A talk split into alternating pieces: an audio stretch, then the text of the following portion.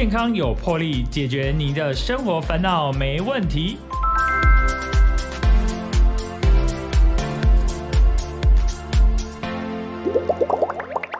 大家好，欢迎大家收听健康有魄力，我是主持人 POGER。 POGER 今天非常开心、哦、邀请到我们部立基隆医院神经医学中心的主任唐继高主任来到我们的节目。唐主任他说他不年轻了，我看起来非常的年轻，然后然后又年轻又帅、哦、是唐继高主任。他说这个高非常难写，我们请他来自我介绍一下。大家好，我是唐继高医师，神经外科，就是这两年、哦、的时间在基隆这边服务，那目前是担任这个神经医学中心的主任。那我们本身是一个外科医师，但是会统筹一下神经科，就是内外科之间的协调。因为很多疾病其实它不是单纯就是一开始就以内科或外科那么明显的表示，那除非是外伤嘛。嗯，所以很多我们一般比较神经科的部分，就是一个神经科的一个总括来去做诊断。有可能诊断到最后其实是发现是可以外科治疗的，就会偏向外科；如果是以内科治疗，就是以内科为主。对，欸，一般来说我们可能搞不太清楚这个神经外科，还有的人觉得说啊，那个跟精神科有没有什么关系啊？是就是有时候我们有时候会打字想说，哎、欸，神经精神啊，这个我们也搞不太清楚啊。我说或许可以让大家清楚一下说，说到底什么症状呢？我们是要找这个神经呃外科啊，什么症症状是要找精神科？这到底差异在哪里呢 ？OK， 我可以大概简单分享一下。其实，在最一开始的时候，这三个科——神经内外科跟精神科。哦，就听起来都很绕口的这三个科，其实是在最一开始是没有分的。哦啊，真的，在很早期，因为医疗的发展的历史，最一开始其实它是没有分那么细的。嗯，那为什么会慢慢分出来？其实最后分出来是神经外科。在二十几年前，如果我没有记错，细节我有点忘了，就是神经内外科的执照是同一张。哦，就是那样的医生，他必须要会。当内科医师也要会开刀，嗯，只不过那时候的手术，坦白讲能做的很有限，因为科技的关系，所以没办法诊断那么清楚，仪器也没那么先进，所以其实能够外科治疗疾病少，所以它是并在一起的。那至于刚刚讲 Paul 哥讲的这精神科的部分，其实它是比较呃心理的部分，呃，一般我们现在假设最对它最常见的就是假设你是失眠。其实你可以看精神科，嗯 ，OK， 因为后来我们很多越来越多研究发现说，其实我们的情绪、心理的压力会影响到生理，只是说你是区分于说以心理为主的，会用药为主的走向精神科。那如果不知道怎么看，其实无所谓，其实你找到哪一科，我们这专业训练的医师都会帮你去做区分，那最后你还是会找到正确的诊断。嗯，对，哦，所以其实。那以前原来一刚开始的时候，这是没有分的、啊，就是说，呃，神经内科、外科跟精神科原来都是在同一科里面啊，后来才慢慢才把它做区分出来。对，不过已经分开很久了。对，所以我只是说，呃，就是说，其实它本来就是类似相关的问题，只是拆成各种不同的面向。那如果以我是外科嘛，我们就讲外科，我们最最专业的部分的话，其实。它最主要治疗就是只要是疾病，就是可以用手术，以手术为主要治疗方向的疾病，就会归类于神经外科的范畴。嗯，所以外科医师的武器，当然现在神经外科医师，等一下可以再聊一下，就是说武器已经不是大家单纯的觉得说是手术刀这件事情，呃，包括一些放射治疗，还有一些比较微创的一些疼痛治疗。其实外科医师都有在做，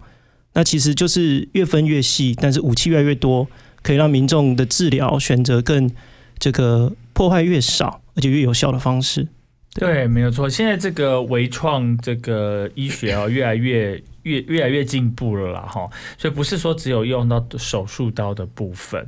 哎，所以说基本上啦哈，我们可以问一下说唐医师、唐主任，就是大约是像你们会比较负责。的部分就是说，哎，哪些症状的病患啊，应该是来找这个神经外科呢？呃，就像我刚刚说的，其实如果你有神经相关的症状，你就可以先想到来神经科的团队治疗。那如果说是说会痛，对，一我现在来简单说一下，大家比较容易去理解的，其实就是第一个神经管什么，我们就从脑跟脊椎，它其实就是管全身的感觉、运动。嗯，那感觉里面就包含了疼痛、跟麻、跟酸的感觉。那运动的部分就是力量、协调性。哦，当然我们就是说，这比较偏不是关节的，就是关节卡卡，那个就是关节的问题。但是如果说你关节很灵活，可是你觉得无力，你没有明显的外伤或者是肿胀，可是你却觉得麻木、疼痛，这其实很多时候都是神经相关的问题。嗯，那还有比较少见一些的，我就是有时候会在泌尿科也看到，就是大小便控制不良、失禁，少数也是脑部跟神经的问题。哦，刚刚讲这个呃尿失禁啊这些，他不是去找泌尿科啊？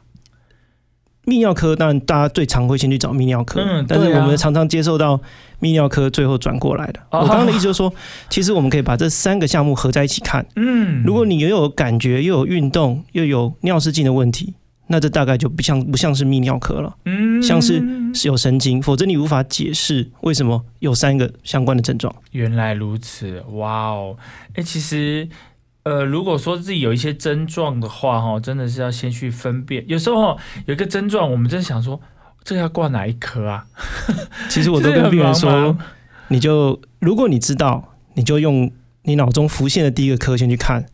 嗯、那他会帮你分析的。其实台湾就是的优点，就是其实是非常医疗非常的发达，是应该说普及率非常的高。我们就以神经外科来讲。虽然说神经外科已经是人数少了，可是相较于国外来说，我们的普及率还是很高。你每个医院其实都可以找得到神经外科，嗯，可是有时候在国外的一些地方，他可能就直接跟你讲说，一百公里内没有任何外科医师，那怎么办？他就写在你的路上啊，叫你要开车小心的意思啊。所以我们在国外看到，我们就会有有那个感觉，因为台湾真的是非常普及的医疗，所以其实不用太烦恼。我觉得我们就善用我们的优势。当你觉得你能够判断，你就判断；你不能判断，其实你就理论上在国外会从家医科看啦。那在台湾，因为医院离跟家医科的这个这个方便度已经都蛮高了，所以你可以选择你就近的医疗去去看就可以了。哦，对。但是如果有神经相关的问题，就我刚刚提的，你假设听了这个广播，你听了这个这个 P O G E R 的采访，你可以去想到。那你就可以优先看神经科。那如果你有外伤，可以先看外科。你有一个受伤的肌转，不一定是一定要说什么撞击啊，你可能一个用力完之后不舒服，这个就倾向于是一个受伤的肌转，对，那就可以先看外科。那如果说是非受伤的、哦、你可能就是慢慢一天一天出来的，你可以先看神经内科。那内科医师只要是神经科团队，最重要就是说神经科团队我们会分得出说到底是不是神经相关的症状，所以用意其实是要希望能够缩短这个诊断的时间，去找到真正的原因，这样才有办法讨论正确的治疗。欸、对啊，像其实齁，我妈妈前阵子其实有一段时间了，她就一直说啊，她的这个这个。就是俗称是尾椎啦哈，然后就是那个后面腰后面就说哎会痛，或是走路走久了他的脚也会痛，然后其实他有去看医生，看医生其实也没有办法，呃，有给他很有效的就是治疗，所以这也是一个很很大的麻烦啊。最后好像最近有比较缓解，不晓得怎么样就就缓解了。就像一般来说我们呃。坊间最常看到的有一些什么骨刺，这个也算是神经外科的，会不会比较常来看神经外科的一些症状吗？是，没有错。其实骨刺呢，坦白说，就是随着台湾的很多的政策跟医疗发展之后，其实现在已经是神经外科最主力治疗的疾病。哦。以往外伤比较多的时候，我们就讲就是没有戴安全帽的时代，嗯，那头部外伤非常多，神经外科忙着开这个头部外伤的病人，因为那比较有生命危险，其实已经没有余力去处理后续的事情。那后来慢慢随着这个不管是道路的安全啊，或者神经外科的人数变多，我们现在就是说对于整个诊断的及时率又越来越高，所以其实神经外科像我的门诊，大概可能有接近三分之一到一半的病人是以骨刺的症状来表现做诊断。嗯，对。那股市其实是一个俗称啦，一般我们就讲的就是说，呃，因为神经被刺激到，像是一个刺一样造成的一个疼痛，那这个就是一个俗称的一个说法。那最常见的其实就是颈部或者是腰椎造成的这个退化，然后刺激了神经。嗯，对。那我这边可以补充一下，就是说为什么是颈部跟腰椎？因为中间散掉的胸椎有一个肋骨保护，所以它不容易退化，它的支撑效果好。啊、但是随着我们的这个就是活动，就用久了，颈椎跟腰椎本来就是一个微动关节，它就是可以动，但是不能动太多。所以久了以后呢，身体就会产生一些退化，就像一个房子用久了，它一定会有，随着一次一次两次的地震，它久了以后会有点退化。那我们的身体其实它会自己修复，在年轻的时候，所以其实已经很耐用了。可是随着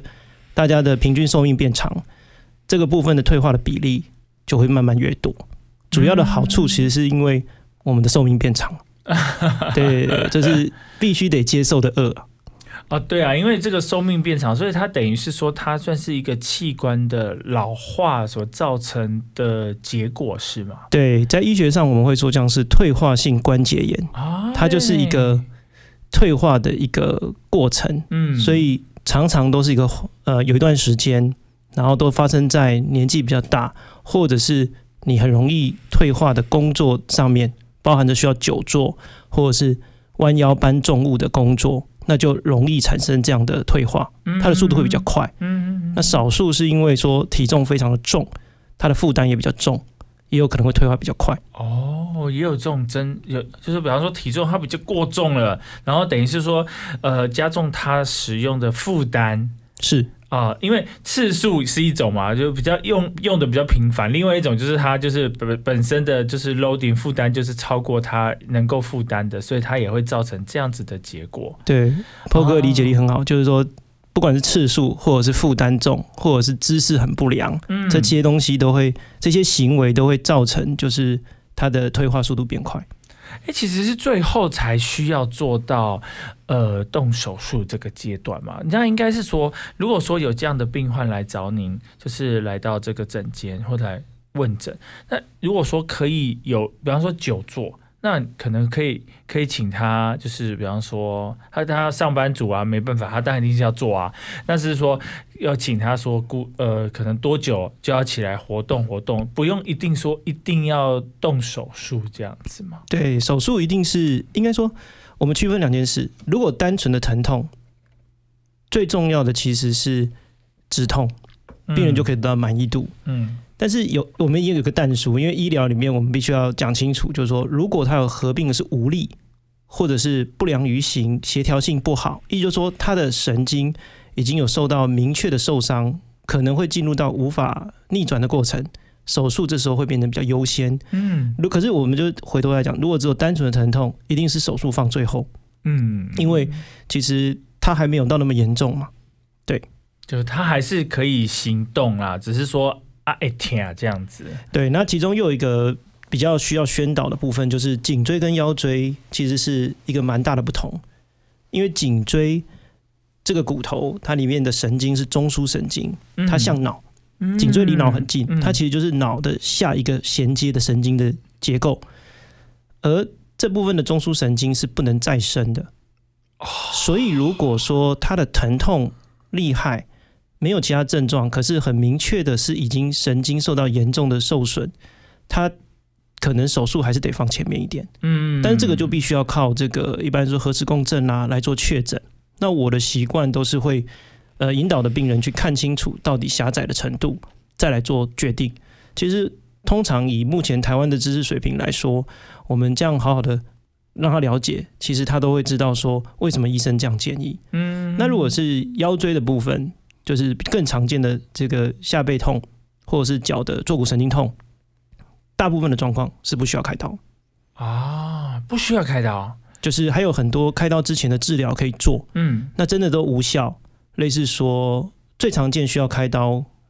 的原因，其实是很严重的狭窄，代表说它的结构已经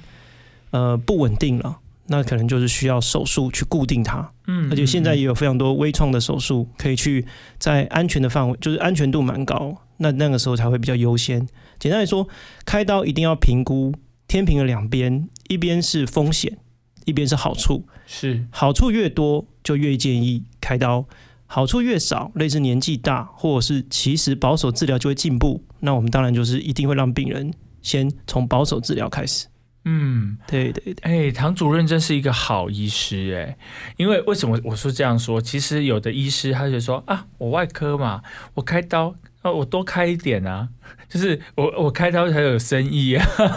你这样讲也是没有错，如果以以给付来说是这样，但是我们是神经科，嗯、我们认为我们不是纯粹的外科，就像刚刚前面讲了，整个发展的过程，从我们老师辈、老师的老师辈开始传下来，我们就是以神经科训练为主，嗯，然后慢慢的走向以开刀治疗这个这个就或不开刀治疗这两个方向，嗯，所以我们认为神经科团队其实为什么说神经医学中心现在越来越多医院有神经医学中心，就是他希望结合两科的优势去做治疗，这样可能会比较不会偏颇说到底是不是只剩下开刀这个选项？嗯，对，真的，刚刚其实，呃，唐主任有讲说，哎，可能就是要做做评估之后，然后选择比较最适合的方案。比方说，哦、呃，好，一个阿公或阿嬷，那他可能已经八十岁了，那这是他他真的有这个症状，那到底要不要开刀？其实这个很难取舍啦，哈，因为他已经年纪偏长了，然后如果真的要开刀，对他第一他是折磨，第二他的复原能力等等，所以其实我觉得唐医师讲的很好，就是说，哎，最后我们就是要找一个比较最适合病患可以接受的一个状况，当然是做各种评估之后再决定是不是要开刀，或许开刀是最后的 solution， 是没有错，真的是这样子哦。哎，其实。因为刚刚好回到说最刚开始唐唐主任其实有讲到，现在其实。除了因为这个医学的进步发达，还有科技的进步，其实现在除了说我们一般传统的手术的部分，其实有很多的微创手术啊等等，其实可以呃让病患更轻松，或是然后可以接受更进步的医学的治疗。这个部分可以请这个主任来跟我们聊一下，说，哎，除了说你一般你以前最开始学的应该就是传统的手术。的部分，可是应该是随着时代的演进跟科学的进步，也是有一些微创手术的一些必要的一些学习跟进修，这是没有错的。就是说，时代一直在往前走。那我我我其实我不是学呃传统手术起来的，哦，是我的老师呢是学传统手术起来的。那我们呢从在从住院医师的时候开始，就是看着这个。在转型，嗯，就从传统转型到微创的过程，所以其实我一直觉得这段这个这个这个这个世代是蛮幸运的，就是说要学的虽然说要学的比较多，可是你可以很明显的看到传统手术的不好，又要付出多少代价，不要讲不好好了，那微创手术才有它的价值，嗯，其实永远都在朝向着破坏越来越少而努力。那神经外科的特色，其实我们是从开脑起家的，所以脑一定是最精细的。那所以我们就从传统的这个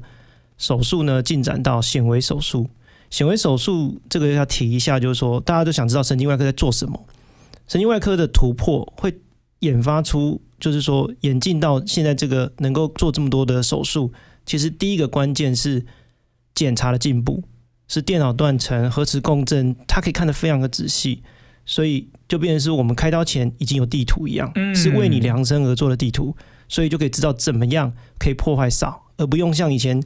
传统开，假设我们一般讲开肚子好了，可能要整个打开。那现在影像发达，你就可以用越来越内视镜，越来越微创，这是一个。第二个是显微镜的使用，像我们开刀，基本上不管是开颈椎或腰椎，最基本的配备一定要有一个。可能现在价格不太一样了哦，数百到数千万，它的这个配备的这个显微镜才能够做这样的手术。它就是等于是，嗯，如果要讲的话，就是放大的底下，但是是用人手在开刀。它跟达文西不太一样，嗯，大家比较耳熟能详，就是呃，妇科啊，或者是一般外科那种达文西手术，我不是说它不好，就说它的精细度还没有人的手精细。嗯，我们的手很精细，我们只是眼睛不够精细，所以我们研发出来的做法其实就是说一个放大，在它十倍左右情况底下去操作一个一两公分见方的手术。嗯，这就是脑部手术的发展。那有了这样的技术之后，我们开像我们开颈椎里面的伤口大概差不多也是一两公分，就在一两公分内你怎么可以做这么多事，就是你一定要显微镜。是，那腰椎也是慢慢发展成这样。那再来再更往下走，会有出现类似的内视镜。内视镜就是我刚刚提到的，就是从呃肚子啊腹腔的内视镜开始。但是内视镜不适合用在所有的脑部手术，就说显微手术跟内视镜手术它一样都是微创的做法，只是工具不同，适合不同的深度跟疾病。那这个就是目前走到的微创手术的技术。嗯，那其中还有另外一个微创是一般骨科比较常用的，就是说应该说面对骨头比较常用的微创，叫做经皮的这个打钉子，它就可以呃不用像传统一样把这个肌肉就是旁边的结构的破坏肉眼看到才能去施作，而是它是利用手术房里面的 X 光机的引导，那施作者是穿着这个铅衣，然后去在 X 光底下去引导，帮你打入这个固定物。那这个也是一种微创，所以其实微创是一个概念，它并不是一个专指某一个做法。我刚刚前面讲的显微手术、内视镜手术、经皮的固定的钉子、这个植入的钉，这些都是微创的做法，目的就是为了减少肌肉骨骼的破坏，然后让伤口越小，让恢复期越快，让病人的疼痛感越少，这就是微创的概念。哎、欸，其实因为这个医学科技的发达、哦，让就是破坏跟损害越来越小，然后让就是大家病人的复原的时间、哦、可以缩短，然后我觉得这真是一个很棒的事情，哎，真的是不得了啊！我、哦欸、唐唐主任分析的讲的非常的清楚、哦、我觉得这是这是。我们在这一代真的是有荣幸，然后当然如果有生病的话，刚好就是有用这个微创的手术，真的是对我们真的是大有真的是一个大大的帮助，也是帮助这个医生的这个手术的成功率啊，各方面真的是不不一样，跟以前完全的不一样的一个时代哦。嗯，那我们现在先休息一会，进一下广告，待会再回来听我们的唐主任来继续来说明白。轻松九六九 Chillax Radio， Let's chill。 欢迎回来，健康有魄力，我是主持人 POGER。 POGER 今天非常的开心，邀请到我们部立基隆医院神经医学中心的主任唐继高主任来到我们的节目。在上一段的节目呢，这个唐主任聊了很多有关这个神经外科的事，也是有关现在这个医学的进步、哦、科技的进步也造成了很多不同的进步，然后让这个病患有更快可以呃，就是减少他置入性的疼痛跟患部的会减小，然后让它可以尽快的复原。我觉得这是一个呃，因为这个科技进步，然后让医学的这个手术的也也跟着演化，然后让病人得到更大的这个获益哦。我觉得这是一个呃，我觉得这是很好的事情。我们以前常常说哦哦，那个整片这个，比方说好肚子哦，就整个开起来这样子啊。然后其实它术后你也会看到，有时候比方说你游泳的时候，你就会看到啊、哦，有人有一条很大的一个疤痕，可是现在以现在的医学，是不是很少会看到了？对，现在我这个世代啊，应该说我们大概从医学院毕业大概到现在十五年左右嘛。嗯，那我们看到那个一条疤很长啊，都会害怕。就是害怕的理由，就像我就我前面有提到了，我们是看过这个世代的，就是说你会想象到。其实病人会，因为病人会回来跟你说他有多不舒服。哎，举例来说，一个很大的一个破坏，可能你背后的核心肌群它附着的力量不够了，它可能没有疼痛了，可是他会跟你说他腰没有力。哦，而这件事情不是在训练就可以再养回来的，因为它是附着的地方被破坏了。所以像我在国外进修的时候，我的老师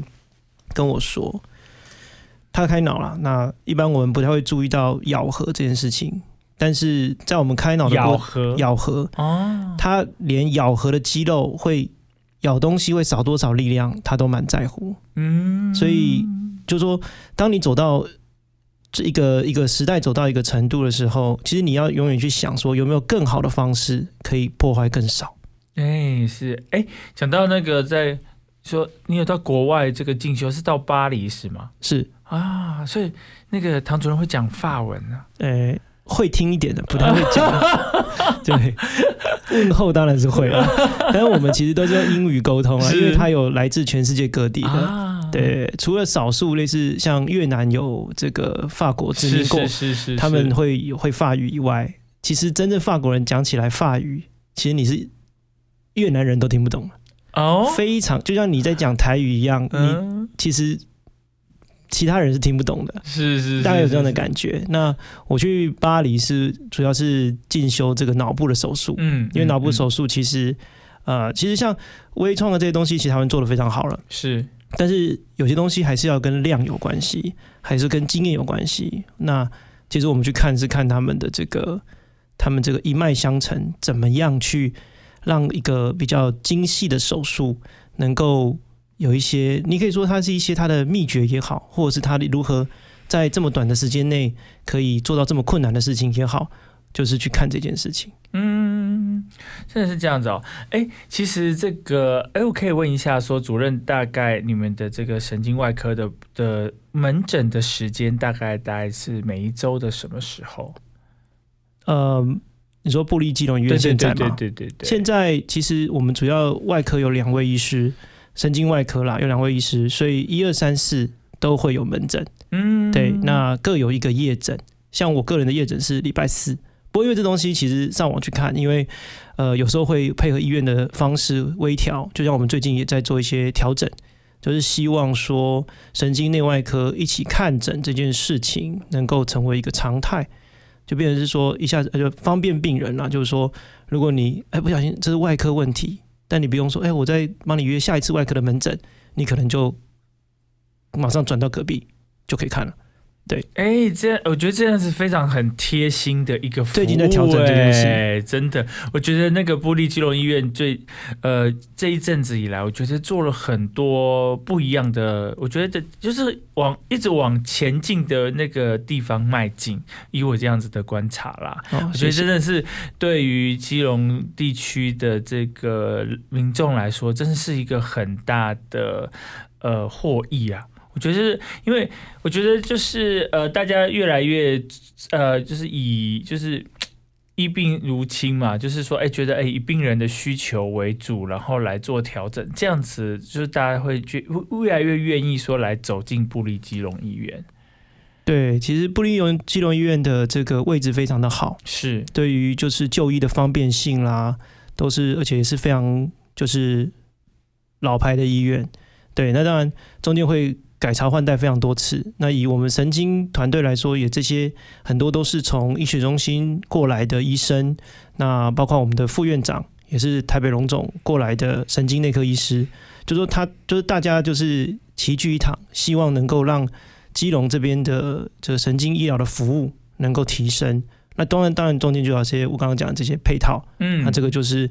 我们其实蛮有经验的啦，就是知道该怎么做，只是说要有人啊人。跟要有这个信赖感，要慢慢去建立，这很重要。是啊，哎，讲到这个啦，这样那个刚唐主任讲到信赖感哈，其实我们最刚开始其实说之前我们有小聊了一下，就是说，哎，其实我们知道那个像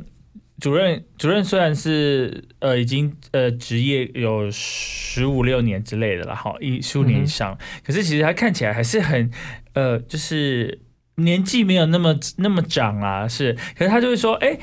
有人会觉得说啊，那个医生你看起来哦，少年少年呐、啊，啊你安尼，干呐你干袂晓安尼啦吼，呃，那那其实呃，其实主任有没有遇到这样子的问题，或者说啊，到现在还没有人说，哎，你结婚没？我给你介绍安尼，有这种问有这种问题在你的身上产生吗？偶尔，但是偶尔这样子表示不好啊。很偶尔，很偶尔，这些年已经很偶尔。以前刚开始的时候应该是很频繁了哈。对，那你一段时间之后，你就会知道怎么去回应了嘛。呃、对，他其实也没有恶意，他其实只是觉得说，哎，你就是看起来比较没有那么老。是对，但是我们大概都会跟他解释，而且外科医师其实是。呃，第一印象，我坦白说，其实是需要有一点权威性。嗯，那但是权威性完了之后呢，就是你当你讨论到开刀的时候，其实他比较看重的是你的分析。嗯，就说第一印象是吃亏的，但是分析这件事情，而且等到他相信你，他会认为说 ，OK， 你是比较 active， 比较嗯，就是至少比较不会那么容易累嘛，就是你是壮年嘛，他其实信赖度就会也也会。提升上来，所以事情有两面啦。对，就是好好的做好医疗的本质就可以了。对啊，真的是这样子。哎，因为说，呃，有些来来看诊的病患，其实他的问题五花八门啊。有时候会不会说，让你觉得说啊，这个好像不是你的问题，或者说他是不是有一些不一样的？就是有时候病患你也知道说，哎、欸，他有的就是很 nice 啊，他就会跟你讲啊。可是有，因为现在这个资讯很发达，他可能会不像以前，我们遇到问题，我们也不太知道要去哪里找资料，我们也不太懂，我们就来问医生。可是现在，哎、欸，我们很容易就是上网就可以知道说，哎、欸，我们这个问题是什么？那或许他心里已经有定见了，可是他这时候就是有时候会来挑战医生的权威这样子。你有遇到像这样子的问题吗？当然有啊，但是我觉得很好，很好，嗯，因为我们是专业人士嘛，所以其实他坦白说，他看越多资讯，就是民众得到越多资讯，其实他会越心慌，因为你看 A 像 A，、欸、看 B 像 B。因为我们有时候我们不是专业的，我们也没有什么医疗背景，然后我们就是上网查嘛，哎、欸，我们然后病人都会担心嘛，就会说啊、哦，我是不是这个状态？哦，我是有的有的更严重说啊，我是不是得到 cancer 这样子？会就是有很多不同的，因为因为网络上面提供的资讯五花八门，那大家就会想说，就会乱想啊，会想东想西，然后所以最后还是要寻寻。求医生的专业意见啊，没错，其实最重要的事情其实是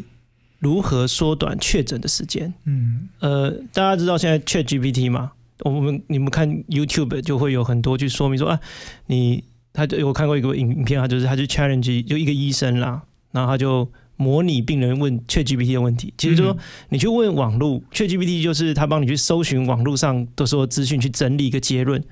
你问他一个几个症状，他会列出。非常非常多的诊断给你，那他顶多帮你排序，他没办法告诉你这个是或这个绝对不是。是，那当然也不能怪他，因为他就只是一个单纯的问诊。我们需要医院的理由是，我们还需要很多仪器，还需要一个团队，还需要经验，而这东西就是必须要就是亲自就是说跟专业人士讨论，才比较容易去缩短这个时间。就说看完之后。刚刚前面 P O G E R 的问题就是说，病人会不会有很多想法来？我都当做他是他，他其实一定做过很多资料，嗯，他的身体他只在乎，我觉得这样很好。那可是在乎的下一步不是过分担心，而是如何去确认你的在乎要不要继续担心下去，还是说其实你就是其实不用那么担心。而这个就是我觉得就是医生的价值，就是可以帮你去确认这件事情。当然，医疗绝对不可能百分之一百，除非你真的看到了。那以外科来说，我们比较轻松啦，像神经内科就是他们会做非常非常多的检查，去缩小这个范围。那以外科来说，我们通常在评估严重度。严重度，就说你已经确认知道是什么问题了。嗯，现在是在治疗这个选择上，你有五花八门这么多治疗，你要做哪一个是对你来说是最好的选项？嗯，然后理由是什么？所以其实大部分外科会看比较久，因为病人的问题其实蛮多的，然后来了之后我们再来分析跟讨论。那比方说刚刚、呃、主任有提到说像、呃、超, 超过三分之一或是到一半都是来那个问这个有关骨刺或是椎间盘突出的这个案例嘛、嗯哼。那像这个部分它这个是刚刚 有, 也有提到原因了，它有可能是天生的吗？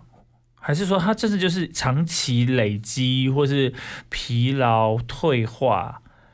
应该说，如果单纯讲椎间盘突出的话，嗯，它不是天生的，嗯，它一定是用久了，反复性的微小伤害，或者是一次的用力伤害，就是比较受力比较强的伤害所产生的。很多时候是以前曾经受伤过，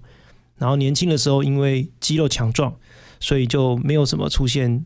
问题。嗯，但是随着年纪大，肌肉比较没那么有力了，关节也比较退化了，开始那边受力越来越多，就像一开始只是一个小小的一个裂缝，它裂缝就变大了，那就代表着它离神经就更近了，会去刺激到。对，所以其实，呃，我这边分享一下，其实就是说，人家说啦，其实当然这个我不是百分之百确定，但是我是相信的，就是四只脚的动物呢，不太会有椎间盘的问题，除非是受到外力受伤。为什么？嗯、因为它不用站起来。我们会有这些问题，是因为我们人类站起来了，我们要用到双手更多的功能，我们的两只手想要做事情嘛，而不只是行走嘛。嗯，那多了这些好处，久了以后，它这个施力就会就像一个房子一样啊，你一定是活动最大的地方，或者是最底下的那一层，会比较施力会比较多，那就容易退化。那如果你平均脊椎三十一节，它其实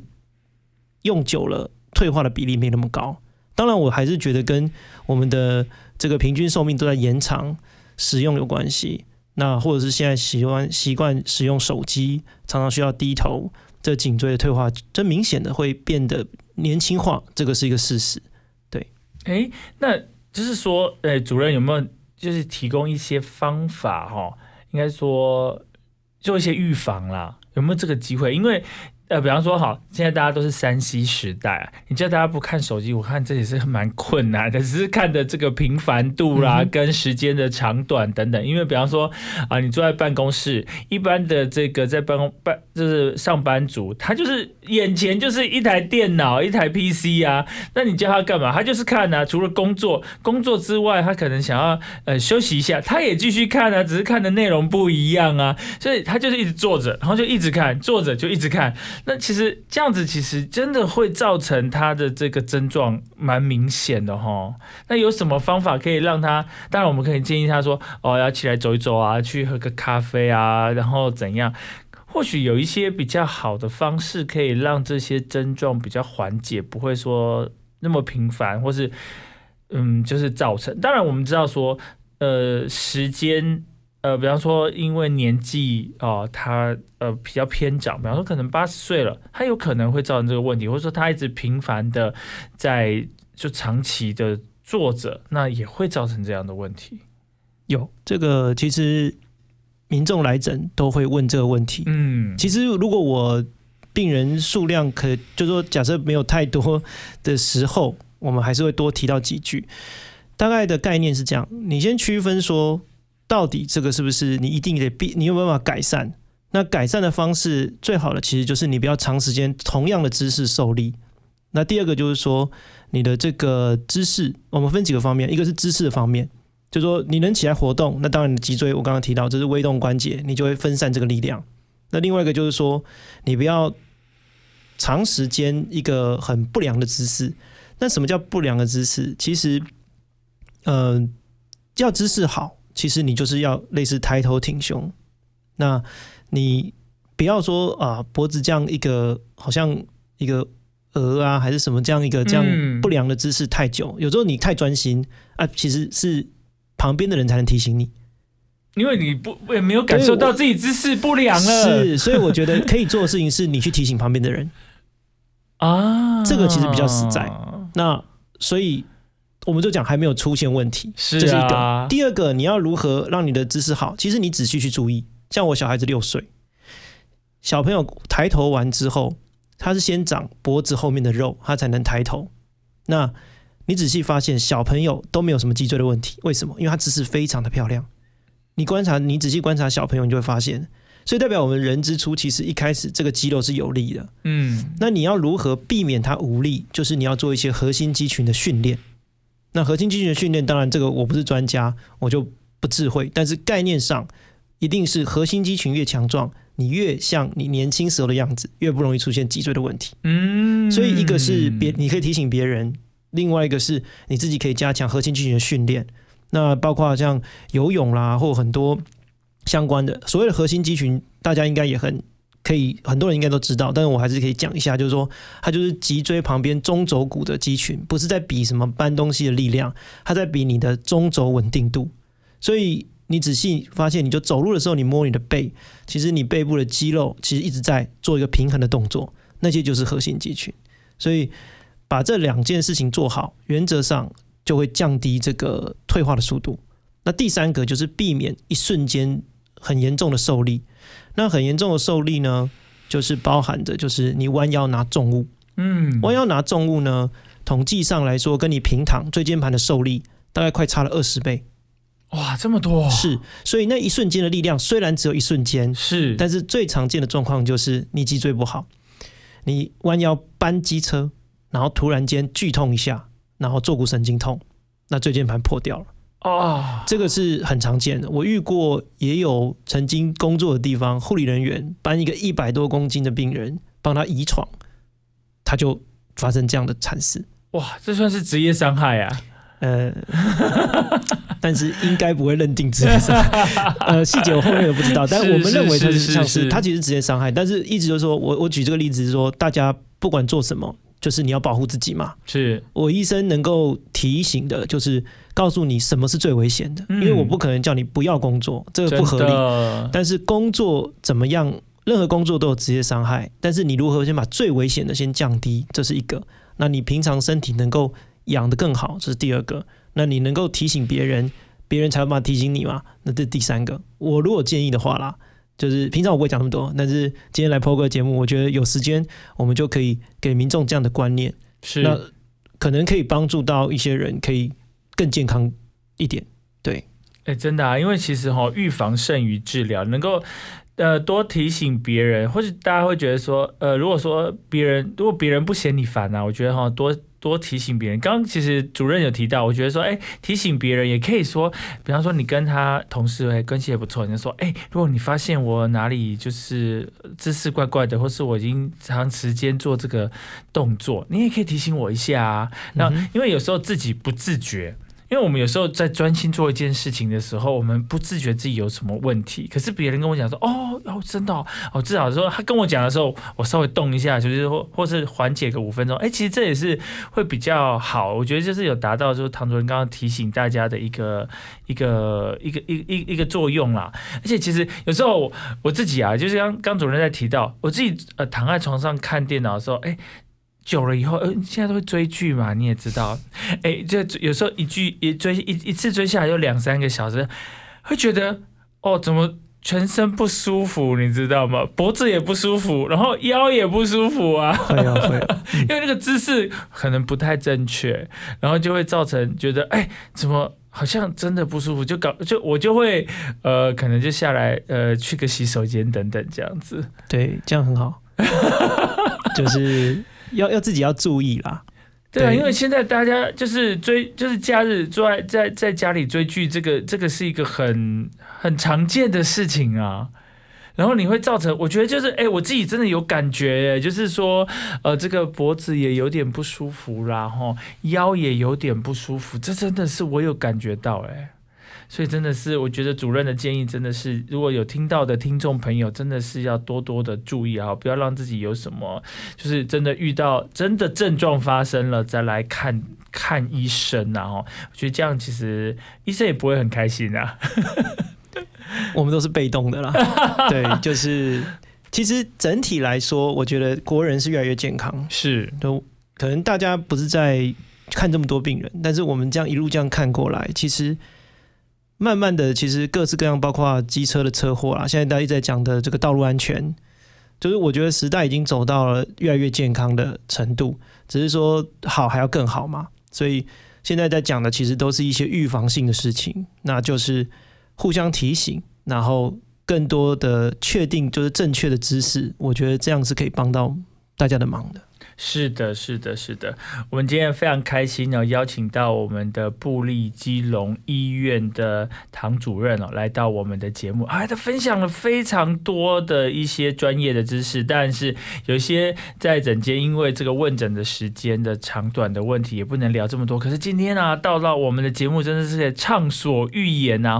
就是想要把一般民众的一些疑惑啊尽量的来让大家来知道，我觉得这是一个非常好的事情哦。那我们也收获的非常的多哦。我们今天非常感谢我们的唐奇高主任哦来到我们的这个节目，也希望呢，呃，大家有空哎真的有需要呢，就可以到部立基隆医院来门诊来找我们的唐主任，又帅又年轻又专业又权威的主任。谢谢主任，好、哦，谢谢Paul哥。King San Q L Q Chillax Radio